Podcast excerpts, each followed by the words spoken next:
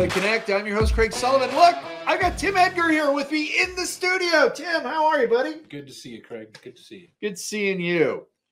Hey, this is going to be a great episode. You know, for those of you that don't know Tim, he is one of the true leaders and good guys in our industry, especially here in the California hotel market.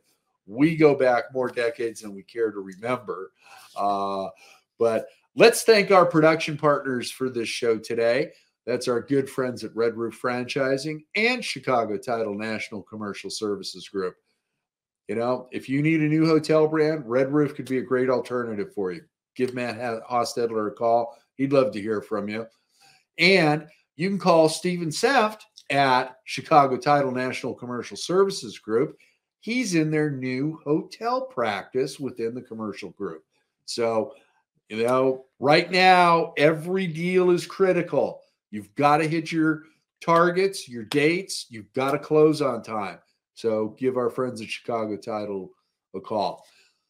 Joining me in the studio today, Tim Edgar, founder of Hotel Innvestor. Tim, how are you? Welcome. Thank you. Thank you. Doing really well. Good. It's uh, nice to be in studio. Uh, before I think we had done um, Remote. online, right? So very good to see you in person for sure. Definitely. We're looking forward to this. So, Tim, for our audience, please tell them who you are and about Hotel Innvestor, please. Sure. So um, I've been in the hotel business uh, since 1991. Okay. Um, started in operations actually at the Beverly Hilton Hotel. Um, quickly, quickly got out of operations as, as quickly as I could and um, brokered hotel properties here in California for over 20 years. Um, I had personally sold, consummated about 1.2 billion dollars worth of hotel properties. Nice. Um, and as you know, you don't close nearly all the deals that you work on. So I've Yeah. literally underwritten hundreds of other deals that you know uh, didn't sell. So So, a lot of experience in, in um, reviewing the the finances and, and um, debt and equity and, in the hotel capital stack. Um, so I started Hotel Innvestor in 2015 to focus really more on the ownership side. Okay. And uh, we're focused primarily on raising joint venture equity uh, for our operating partners, operating uh, or development partners. Um, we're really focused on being able to bring in money and also place uh, money with our partners. Right. But again, the, the idea of the company was to focus more on ownership for us as, as well as our partners and to help them be able to accomplish their goals, whether that's development or acquisition. Nice. Now, with with bringing that debt and equity together, that certainly expanded your knowledge to a whole nother level. Even though you were selling hotels and everything else, and working with usually a pretty finite group of lenders back when you were a broker. Right. So now you've got connections, whether it's CMBS, national banking institutions, community banks, and private equity, right? Well, the- correct. And I, I would say the the bigger difference, um, it, the when we go out and we try to find equity, uh, we deal with certainly high net worth individuals, but uh, kind of smaller family offices or, or smaller funds. Quite frankly, most of them don't like hotels. they don't want to invest in hotels.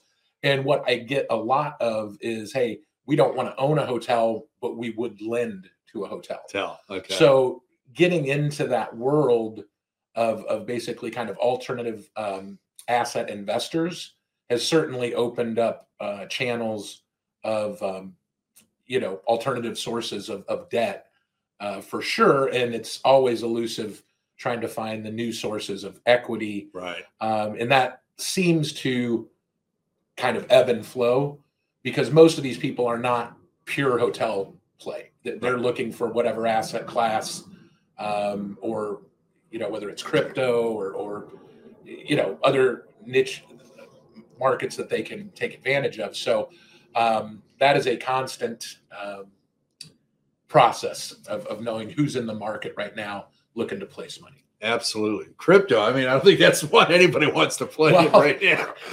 I, I don't think they're very happy about that right this second. Yeah. So, Yeah. Which I, you know, off on a tangent with that, but you know, everybody wanted deregulation and now they're all screaming that For they want the feds to step in. It's Right. like, okay, you can't have your cake and eat it too. All right. correct. It's not going to happen.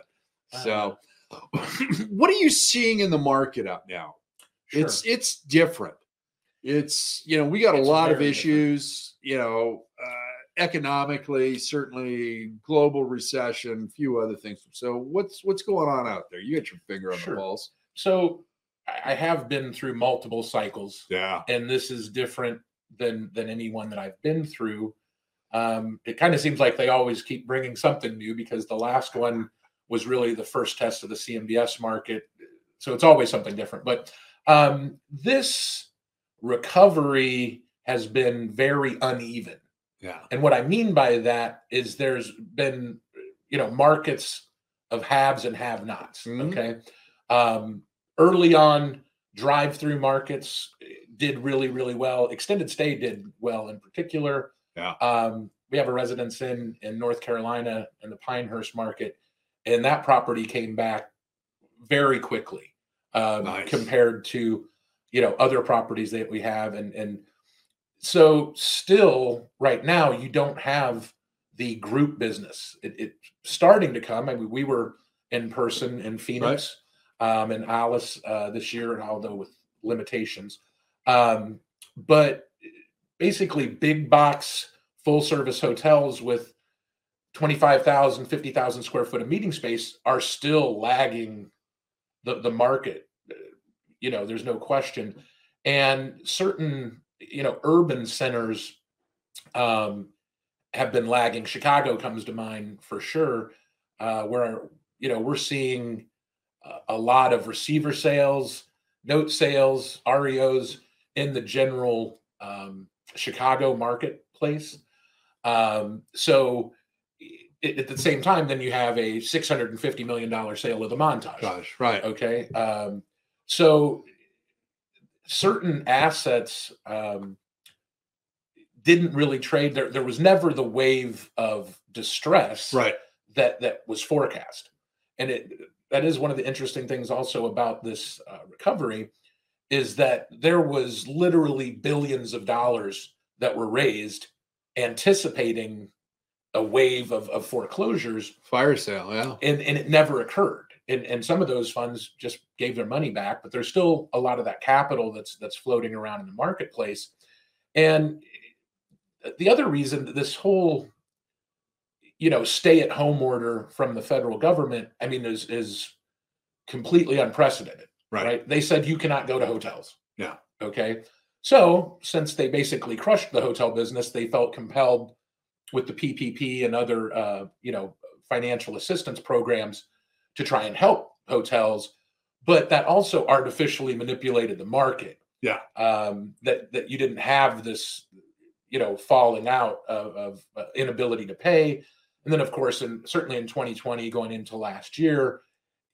if you were a lender and you lent to a, a hotelier because they're an expert and they know what they're doing and they have a track record and you know you're in hawaii and they're running 8% occupancy do you want to foreclose on that and run that property No. or do you want to trust the expert that that you lent to to figure out the best way to try and you know right the ship and and, and be able to repay that that debt Yeah. so those effects are are now you know we're coming out of that where certainly lenders are much more uh, willing to foreclose I, I would say a lot of the things that i i saw were mostly problem properties before covid Right. Right. it- I, I haven't really seen too much of where like COVID just killed the Killed the market. Yeah. Um, so you know we're seeing some of that that business shake out, but um, you know I, I look at something like the uh, Marriott in Newport Beach here, Mhm. um, Fashion Island. Uh, what is it, Vea? Redone. now. Yeah. So I looked at that sale and I really don't think there was much, certainly no, I think less than a 5% discount of what I think they could have sold that property for in 2019. Exactly. But because of its location, they were able to command that that same pricing because Yep. it was so desirable. And you know, it's a four hundred million dollar plus transaction. Yeah. So it moved the needle in terms of the balance sheet for host. Yeah. So it wasn't a distressed sale as such, but it was a distressed sale, and that that asset wouldn't have been for sale if there wasn't distress. Correct. It, it- Yeah. So, and it made more sense to sell that asset at, at essentially no discount or little discount Yeah. than selling one of their hotels that was in trouble, because then people would be looking for that discount. Well, and and I agree with you on that. And I, you know, you and I have had this conversation for years on that hotel.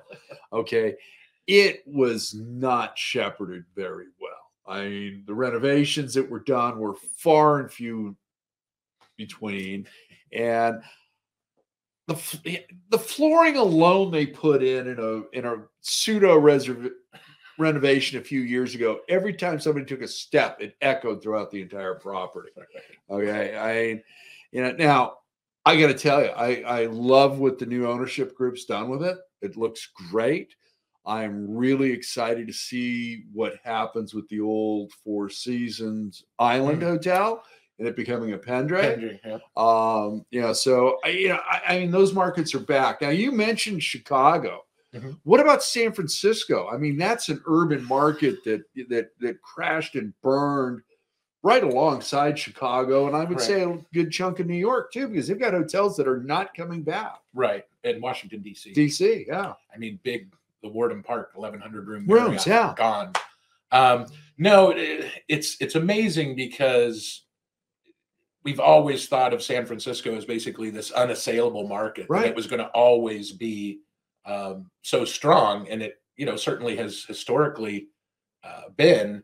But you know, COVID, people liked being out of the city, out Right. in the open, yeah, and that's why a lot of these drive-to markets did so much better. yeah. Um, Central Coast. exactly, exactly Yeah. correct. So it, you know, it, it's lagging. It, it is now.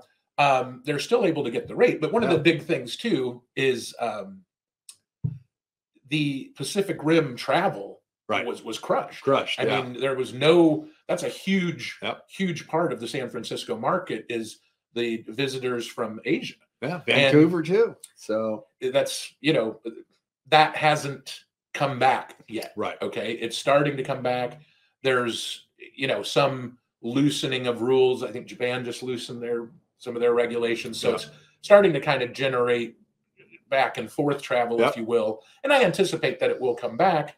Um, but again, in my mind, that's the unevenness of the recovery, where it, it, it's the tide isn't lifting all boats. boats. Right, Certain boats are still they're going underwater. right, right. Uh, they're becoming submarines at this point. Now, okay, you know, let, let's talk about that for a second. You know, you've got airfares that are 40% higher than three years ago. Okay. And a 10 to 15% cut in flights that we had three years ago. Um, you've got hotel rates that are up 20 to 30% in certain markets. Right. Our friends at Pacifica Hotels did exceedingly well with their properties in the Central Coast during uh, the pandemic. We created a new category, as far as I'm concerned. I wish the whole industry would jump on it, and that's bleisure. Okay, Right. you know, Right. um, you know, you take your family with you. You've got a business trip. They pick up a couple of days. They come with you, and you know, I think everybody.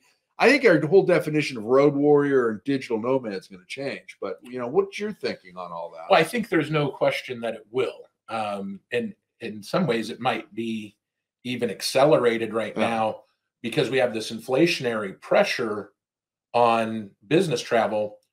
But at the same time, you've also had the experience of of COVID that you you don't really have to be in a meeting with someone. You don't Yeah. have to be in the studio, right? Right. You can Right. you can do this online. Yeah. So with that recent knowledge that you don't really need to travel as much as as you thought you did before COVID, and then you also have the the as you said the inflationary pressure on on airfare, Yeah. on the hotel room, on every other aspect of of the business travel. Yeah. Um, it's leading more people to work remotely.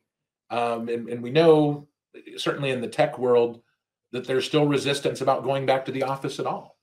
Yeah, and some of the financial markets back, you know, I, I don't think J.P. Morgan Chase is is got their people back into their offices office in They Manhattan. don't, they don't want to go back. No, they the- don't. That's the that's the crazy thing. And uh, you know, at least right now, they're they're able to get away with it. It, it will be interesting to see um, the long term effects on office space. I, I think you know hotels. You know, people have to travel. Yeah. And that's why we're able to get the rates that we're getting is because the people that are traveling basically need to travel. Right. Uh, Right. And that's why people are paying the airfare. Yeah. Y- y- You, know, um, so the, the great thing about hotels, as you know, it- we're uniquely positioned. This is really when you want to own hotels that we can raise our rates every day Right. as the market will bear. So as inflation has gone up, that's why our, our average rate has gone up. Yeah. And there's no question that that rate has been the key driver of RevPAR growth for the last 24 months at, at least. Um, and I, you know, really see that in the near term, it is continuing to be the the engine of growth for hotels, for the hotel industry. I agree with you, but how do we get our urban markets back? How does downtown LA? I, I mean, I, I think the Gaslamp is different. Right. Okay, um, it's on the water. You know, it's urban, but you know, again, it's on the water. Um, San Francisco, Chicago, New York, downtown LA, uh, Miami, Dallas, a few of the other you know top twenty-five markets. Now, I no offense to anybody in Arizona, but I'm taking Phoenix out of it because you've got too many too much supply and not enough demand anyhow, and too much old product that needs to come out. Uh, but how how how is that going to get resolved? And if you're looking to place debt and equity into a deal in San Francisco or Chicago, how do you how do you how do you underwrite that? Yeah, that's. I mean, there's a. I, w- I wish I had better answers. Quite frankly, I just want And- honest answers. yeah, so, yeah. Um, I mean, I'll give you the honest answer. I'm not really interested in Chicago or San Francisco right now. Yeah. Okay. Which Now, three years ago that wouldn't have been the story. oh my, a hundred percent. The the reason that I say that is because of the difficulty of underwriting going forward in, in very uncertain terms. Yeah. Where you know I have greater confidence in the the underlying numbers in many many other markets. Markets, Okay. yeah. Now that's not to say obviously. I mean we're we're opportunistic. We're long term hotel owners Right. um, investors, you know, if we found a good opportunity, we know how to underwrite it. We could figure it out. Yeah. And and I'm not saying that I wouldn't do a deal in San Francisco or I wouldn't do a deal in in New York City, but I would be uh, more than than cautious. Right. My underwriting would be extremely conservative, um, and to a sense that you know it would have to basically be a no loss situation And and essentially. it has to be. I mean, I okay, let's take a look at the financial meltdown. Now, you know, we had friends that that handed back hotels. Mhm. You know, they bought what was a W in San Diego. Mhm. And they woke up one morning and they were underwater because it was over leveraged. Right. Okay. And you don't want to be in that position. You just don't want to be in that position. Yeah. But you know, let's let's take a look at Los Angeles. You and I both know, and we're following, you know, what's going on in the city. The the council, uh, the city council put out a ballot measure for 2024 where hotels within the city limits would have to shelter homeless people. Right. How do you I don't believe that's underwrite that. constitutional, quite frankly. I don't know that that's going to stand uh, judicial review. yeah I, I just don't know how you can make a private business do Yeah. a, a government service. I- Yeah. I mean, you know, we've already seen obviously the uh, the funds and, and the, all over the country, but, but in California specifically, of converting hotels into uh, housing, and, and a lot of it's lower end. Um, and and I mean that's that's fine. I you know I, I think there's uh, a place for that, but I, I really just don't think that the city of Los Angeles can make a private business do that. Yeah. And I, I mean, it would be horrible for business. Yeah. I mean, what who's going to want to pay any rate to stay with homeless people? I mean, it's just um, it, it would be a crushing for for Los Angeles area hotels. Well, and I'll, you know, the hotel industry knows it's a lot of small businesses. Right. Okay.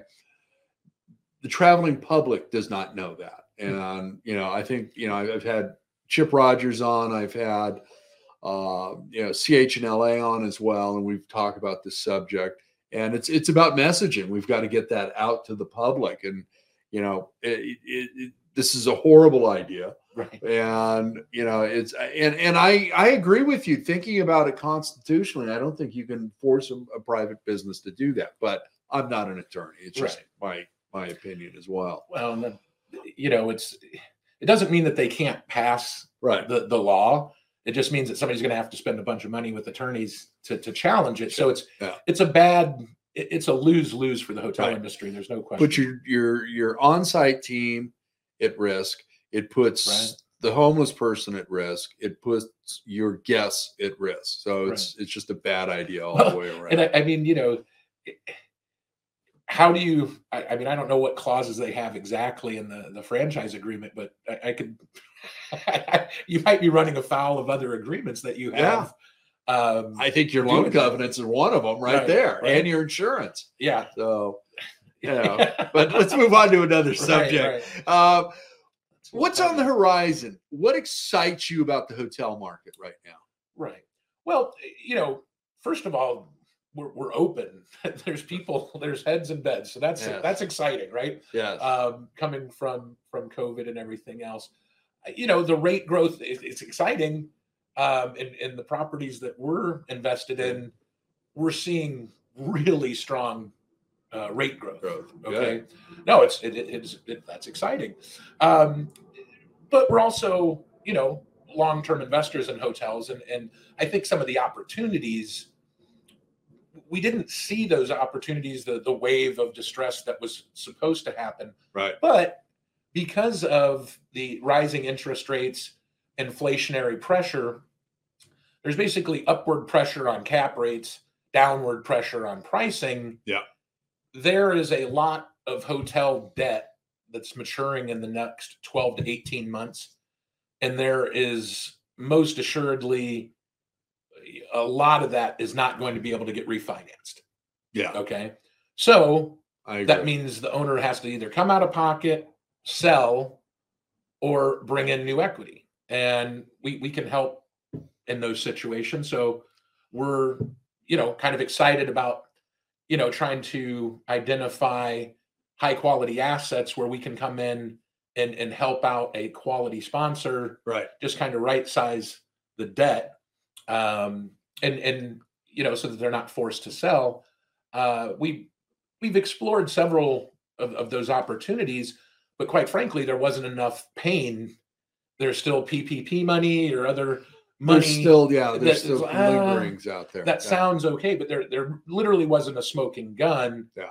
where we, we see this this debt maturity situation is you know the the push to make something happen. Yeah. And that's that's the pain that i see right in front of us right. is you know yeah okay. And hopefully the owners kept their lender involved and up to speed with what was going on. If you went radio silent you're not getting a refinance Right. okay? It just isn't going to happen. Right. but you know something's got to give with that. And you know it sucks that if your loan's coming due then all of a sudden you're going from a reasonable interest rate to a rather high one now but that's going to be part of it. You're going to be able to refinance down the road and get Right. out of that and get back into something that's that's more tolerable. I, I, I agree with you 100%, but I, I would only point out that historically speaking, interest rates are still ridiculously low. Yeah. Okay. Just because Thank you. Yes. two years ago, three years ago, you could basically get a home mortgage Yeah. rate for your hotel, which was ridiculous. ridiculous. Yeah. Um, you know, I, when I when I started in the business and uh, brokerage, um, I remember I, I listed a property, Yeah. and one of the key points for the sale was there was an assumable nine and a half percent loan. Yeah. that was under market at the time, right? Yeah. So, um, you know, we'll we'll find a way to make make it work. And again, you, you, because of that inflationary pressure, it- it's also pushing up rate, eh, Right. Which which helps mitigate that higher cost of capital. So, as opposed to an office building, I mean, again, I, I don't, I'm not involved in office buildings, but I, I follow all commercial real estate. My understanding, it's it's pretty difficult to get a loan on an office building right now. Yeah, and I think that's the bubble that's going to burst. But you know, touching on that point about rates and everything, okay, my first cycle was in the 70s, okay, and we had double digit unemployment, we had double digit interest rates, we had double digit inflation. Prime at 18% or something Yeah. like that. and you know a couple of things happened one you started having exotic instruments come to be land contracts and all inclusive deeds of trust because everybody understood that the market just could not stop now and i agree with you you know if if you're if you're getting a, commercial loan of 3% that's a home rate Right. and that's great um, now, you. I've always felt because I've seen these cycles from the 70s to date, and my personal feeling has always been if everything is less than double digits, I'm okay. Yeah. I may not like it, but I'm okay. You know, and again, debt is a tool, and you should be using it properly and not ratcheting it up all the time. So, Well, and I, I can tell you from our standpoint, we're not looking for high leverage. And Yeah. that's one of the reasons Yeah. we really haven't had any stress or, or Yep. distress in our properties. Um, and, and, you know, that's the only time you can really get in trouble, right? Is when you over lever. that's Um, it. So All right, my friend. we're op- we're op- optimistic about the future. Definitely. Love being in the hotel business. Absolutely. All right, we're going to go into our lightning round. So, producer Danny's going to put two minutes on the clock. Word association starting now. Tech, Uh, sustainability conferences, coming back. trophy assets, Love them. favorite college football team. Uh, my alma mater, the going to the playoffs for the first time, USC, there you go. Bowl game, uh, Rose Bowl, favorite airport, John Wayne. barefoot people on an airplane. They can do it. I just think it's gross. Ah, I agree. Aisle or window, Um, kind of a big guy. I go for the aisle. tequila or whiskey. That is a the eternal question. I'd have to say it depends on who I'm hanging out with, honestly. Well, if it's me, it's tequila. Right. I can't drink whiskey. Exactly. Favorite hotel or resort? Oh my! About uh, the Del Coronado. There you go. You did that with a minute, seven seconds left. Perfect. All right, my friend. We are at the end of the show. And the one thing that I want to talk to you about and thank you for you have been a founding sponsor of the California Lodging Investment Conference since year one. And you are continuing that at CLIC Six on March 1st and 2nd. So thank you for that. What are you looking forward to at, at our next event?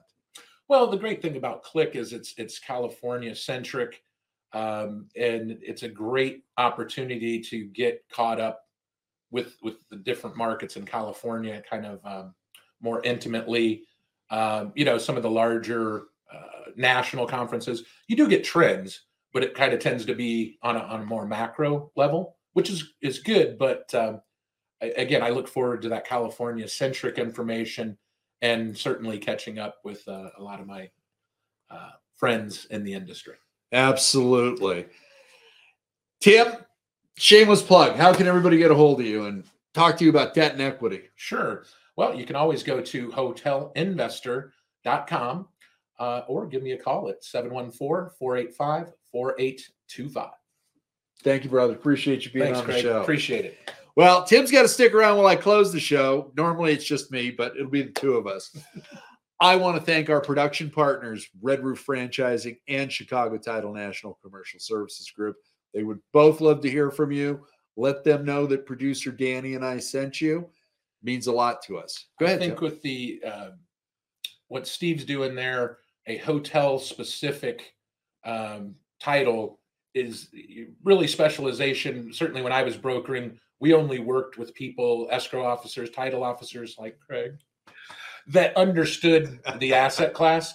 So I think that's a really great thing what they're doing, and I would encourage people to speak to Steve. Absolutely. I think it's a it's a great idea as well. And we've got CLIC Six coming March 1st and 2nd, Yes, sir. 2023. We are returning to the Westin South Coast Plaza. So join us there. We've added hours more of networking. You asked for it, you got it. What used to be our VIP mixer is now sponsored by the brands, and we're opening it up to all of the registered attendees, all the speakers, all the exhibitors, all the sponsors. So great night. We're gonna have two, two and a half hours the night before on the first. Then we've got a whole new conference for you on the second. We taken away one panel. We're only doing three panels and our development deal of the year. We've got more networking in there during the day. And we're also going to end a little earlier and we're going to extend our post conference networking mm-hmm. mixer. So we've got a lot more going on. Please go to cliconference.com. You can register, you can see the agenda, and you can get your room reservation. So, Tim, thank you again for joining me today Thank in you, the Mike. studio. Thank you, our audience. And as I'm fond of saying, be kind, share your knowledge. Now go be amazing.